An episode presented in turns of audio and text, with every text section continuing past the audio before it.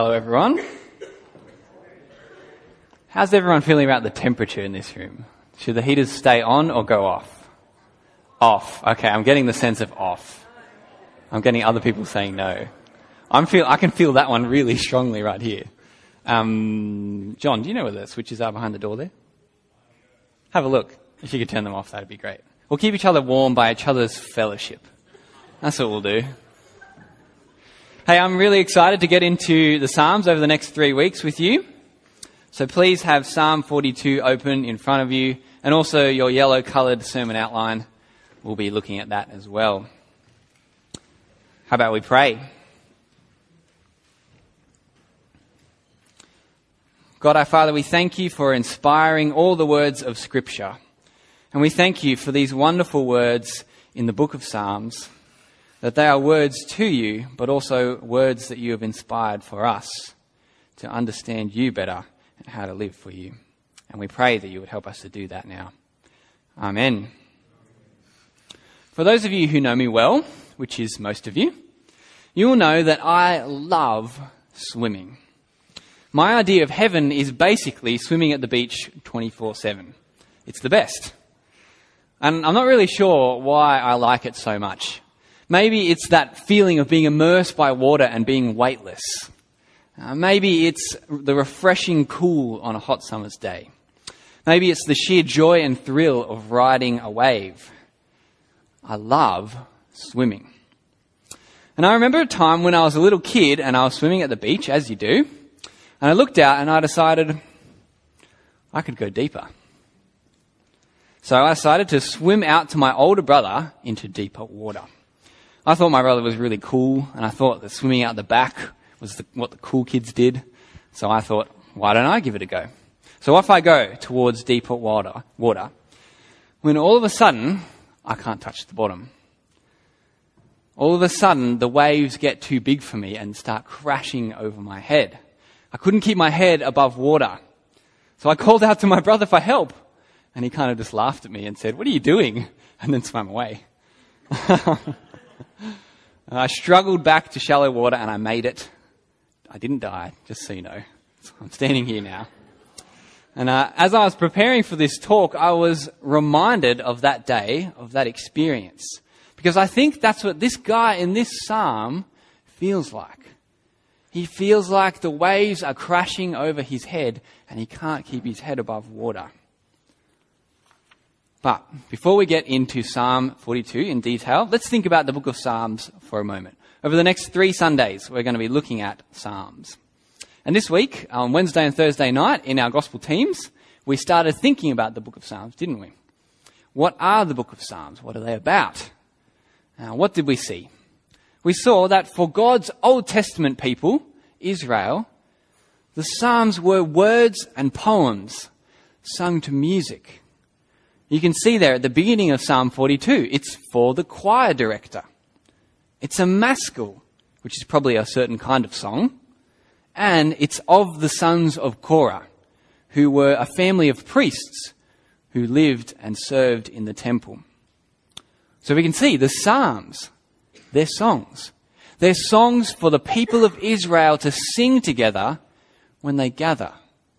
Songs of teaching, songs of encouragement to each other, to remind each other of their God, and songs to help them express all kinds of different prayer to God because of who he is and what he's done.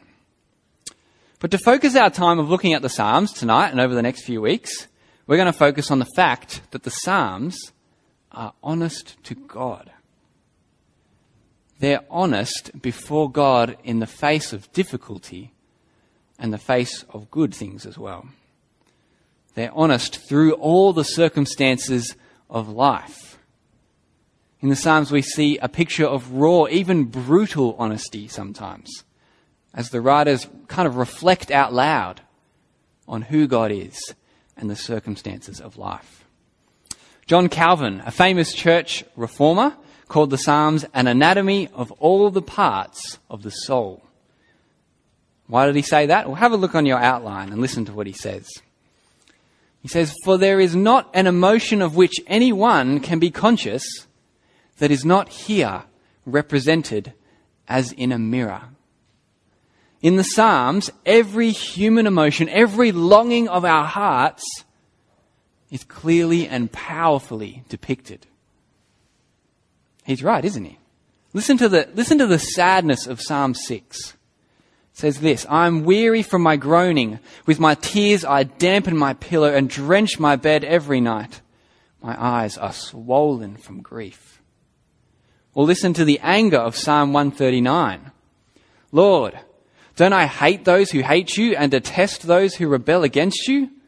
I hate them with extreme hatred. I consider them my enemies." Or listen to the joy of Psalm ninety-two. "For you have made me rejoice, Lord, by what you have done.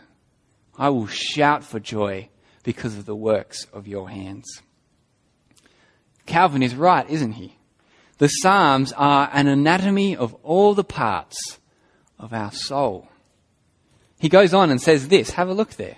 "The Holy Spirit has here drawn to the life all the griefs, sorrows, fears, doubts, hopes, cares, perplexities. In short, all the distracting emotions with which the minds of men are wont to be agitated."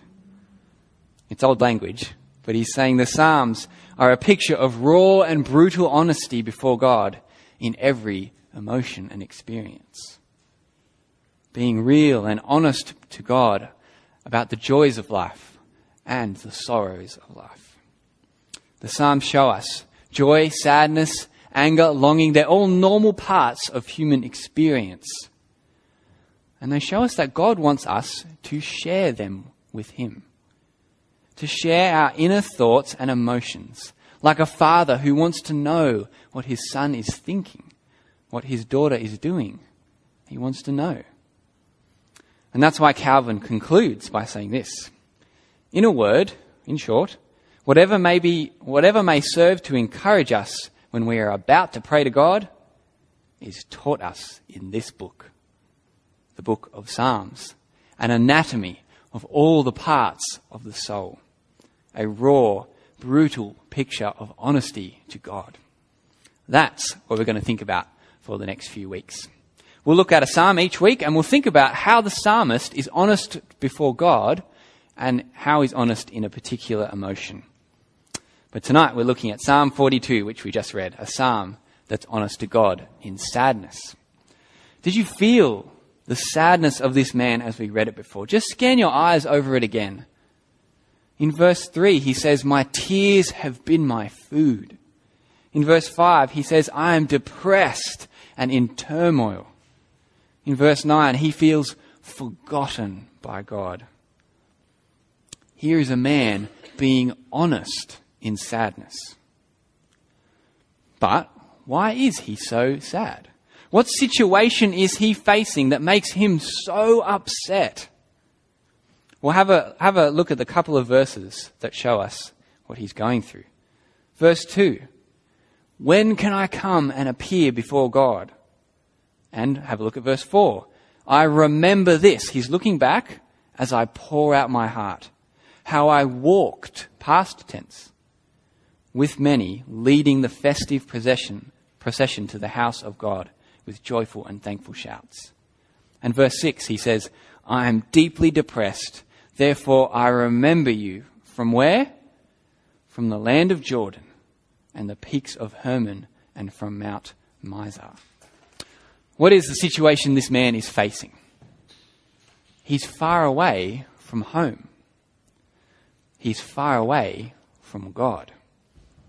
He's right up in the north, above Israel, far, far away from God's house, which is down in the center of Israel. He's away from the temple. He can't come to where God's presence dwells. He can't come and offer sacrifices. He can't come and offer thanks and praise in the temple. Maybe this is King David speaking of a time when he was fleeing his enemies. Maybe it's about another Israelite who was captured by a foreign nation, and so that's why he's in this place. Whoever it is, and whoever is chasing or attacking him, we know it's difficult enough for him to be far away from home, far away from the temple, from the house of God. This is the situation he's facing. And so he begins to pour out his heart. He's honest in his sadness. We struggle to understand this a little bit because as Christians, we understand you can pray to God anywhere. You can praise him wherever. We don't go to a physical temple to worship God. Jesus is always with us. That's what he promised us. But for this guy in the Old Testament, being cut off from the temple, it means being cut off from God's presence, being unable to worship him fully. Think about it like this. If God has chosen one place on earth to dwell, wouldn't you want to be there? If the God and creator of the universe has chosen one nation to be his special people and one place in that nation out of all the world for his presence and glory to dwell, wouldn't you want to be there? How would it feel if you were chased or captured by enemies and forced to leave, forced away from God's presence and his temple? Imagine how that would feel. We don't have to imagine. We can see him express his sadness so vividly. Look, look at verse one. As a deer longs for streams of water, so I long for you, God. I thirst for God, the living God. You know that feeling of deep, deep thirst? We don't really know what thirst is because we live in houses where water gushes from our taps and we can drink as much as we want. But you know that feeling, right? When you've been exercising or you've gone half a day without drinking any water and then you just guzzle down heaps and heaps of water until you feel sick in the stomach. I love that feeling. That's how this guy feels about God's temple. He grieves that he is distant from God and he longs to be restored back to his presence. But the picture gets sadder in verse four. In verse four, have a look at it. He looks back on the times when he would lead people in praise and worship of God, full of joy and thanks. He looks back on that and it only makes him feel worse about his current situation, how far away he is from that fond memory. But his situation is even worse than that. Not only is he far away from home and the temple, on top of all of that, he's taunted and mocked by his enemies. Have a look at verse three. My tears have been my food day and night, while all day long people say to me, where is your God?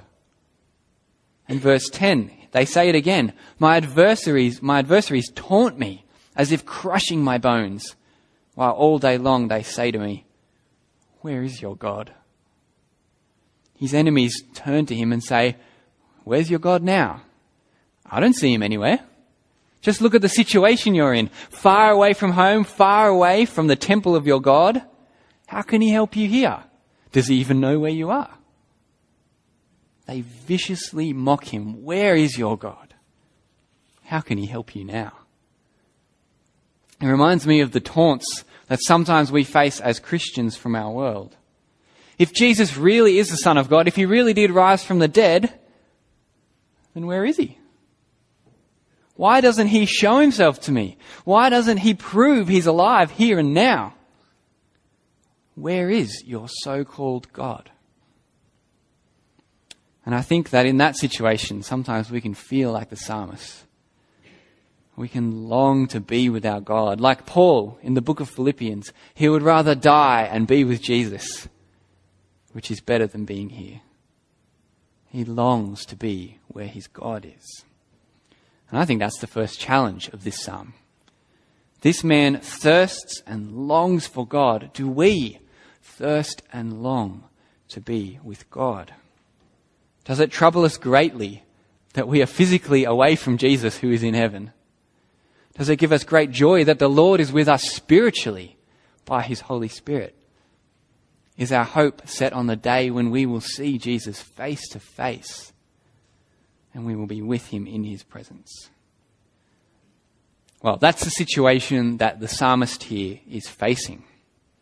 And so he in rawness and brutal honesty, expresses his sadness. Listen to some of the ways he describes his situation and how he feels. It's powerful imagery. Verse seven. Deep calls to deep in the roar of your waterfalls. All your breakers and billows have swept over me. He feels like he's at the bottom of the sea with waterfalls pounding on top of him, with waves crashing over him. That would be an awful feeling, wouldn't it? When you can't get your head above water. It's worse than the feeling that I had that day when I couldn't get out of the deep water. He feels like he's being thrashed around at the bottom of the sea, totally unable to come up for air. But notice how he acknowledges that God is in control. They're God's waterfalls. They're God's breakers and billows. He knows God is sovereign. God has him here for a purpose, even though he doesn't know what that purpose is. And so he tells God outright, God, this sucks. I don't understand why this is happening to me. He cries out to God, verse nine, why have you forgotten me? Why must I go about in sorrow because of the enemy's oppression? We see this broken man removed from his homeland, removed from God's temple, taunted by his enemies, honestly pouring out his heart, his sadness and distress before God. But not all of this psalm is sadness. There is a glimmer of hope. Did you see it? In verse eight, he is confident that even in his sadness, God's faithfulness will be with him. He will have a song of prayer to sing during the dark nights. He begins to express trust in God to save his life. We see it really clearly in verses five and eleven. I've given it to you on your, in your outline in another translation. This is the refrain or the chorus of the song. He takes a moment and he talks to himself. He says, why are you cast down, O my soul? And why are you in turmoil within me? He stops and he questions his sadness. Why am I so sad? Do I need to be this sad? And then he psychs himself up. He tells himself, move from sadness to hope. He says in the second half of that verse, hope in God, for I shall again praise him, my salvation and my God. The psalmist stops and thinks about God and his situation for a moment. He asks, is my sad situation too much for God to do anything about? No. In fact, why am I so cast down and sad and in turmoil? My God is the God who saves. I put my hope in him because I believe he can save me. I believe he can bring me home so I can yet again praise him in his temple. Have you ever been walking somewhere and then all of a sudden you realize you're going in the wrong direction and you do that kind of weird dance and then turn, change directions?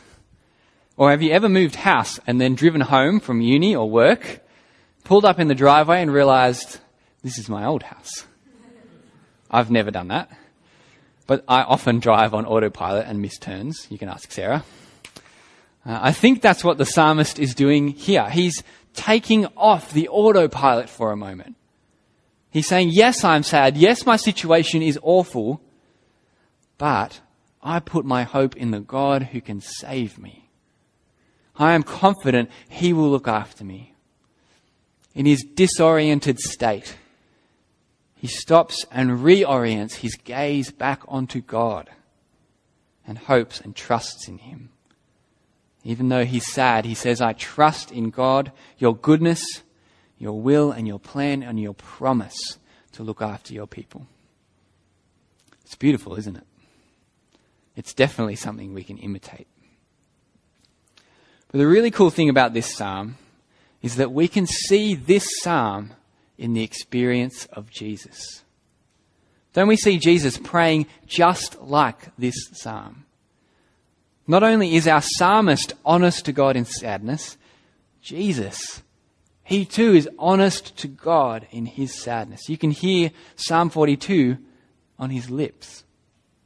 Have a look. Matthew twenty-six. I've put it on your outline and we read it earlier. This is Jesus in the Garden of Gethsemane, just before he's arrested and crucified. Listen to his prayer. He began to be sorrowful and deeply distressed. Then he said to his disciples, "My soul is swallowed up in sorrow to the point of death."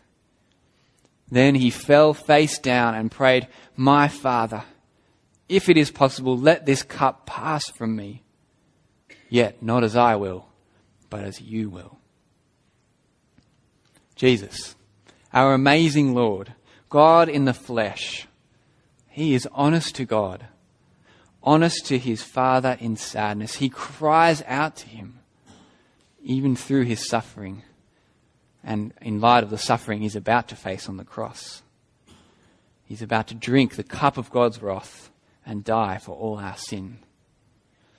He's swallowed up in sorrow because, just like the psalmist, he is about to be distant from God, forgotten and forsaken by him. He is about to be separated from his Father as the punishment for our sin. And the end of his prayer, it's strikingly similar to the chorus of our psalm. Jesus says, "Not as I will, but as you will."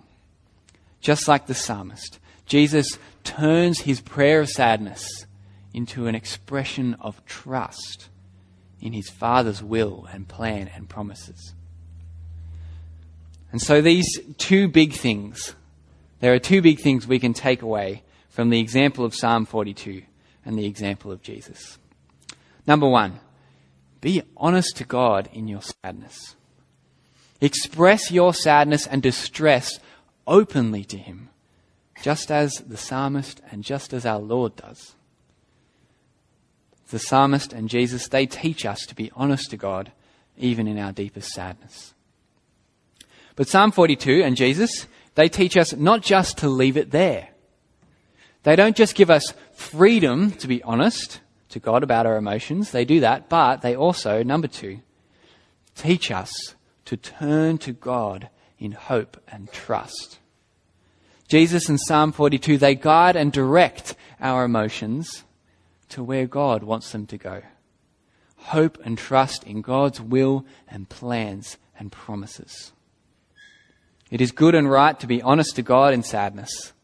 It is good and right to express ourselves and our deep sadness to him. But it is also good and right for us to stop and express our trust in God, to wrestle with God in prayer, in sadness, but then to submit ourselves to his will, his plan, his promises. Just like the chorus of our psalm, let's finish with these beautiful words. "Why are you cast down, O my soul? And why are you in turmoil within me?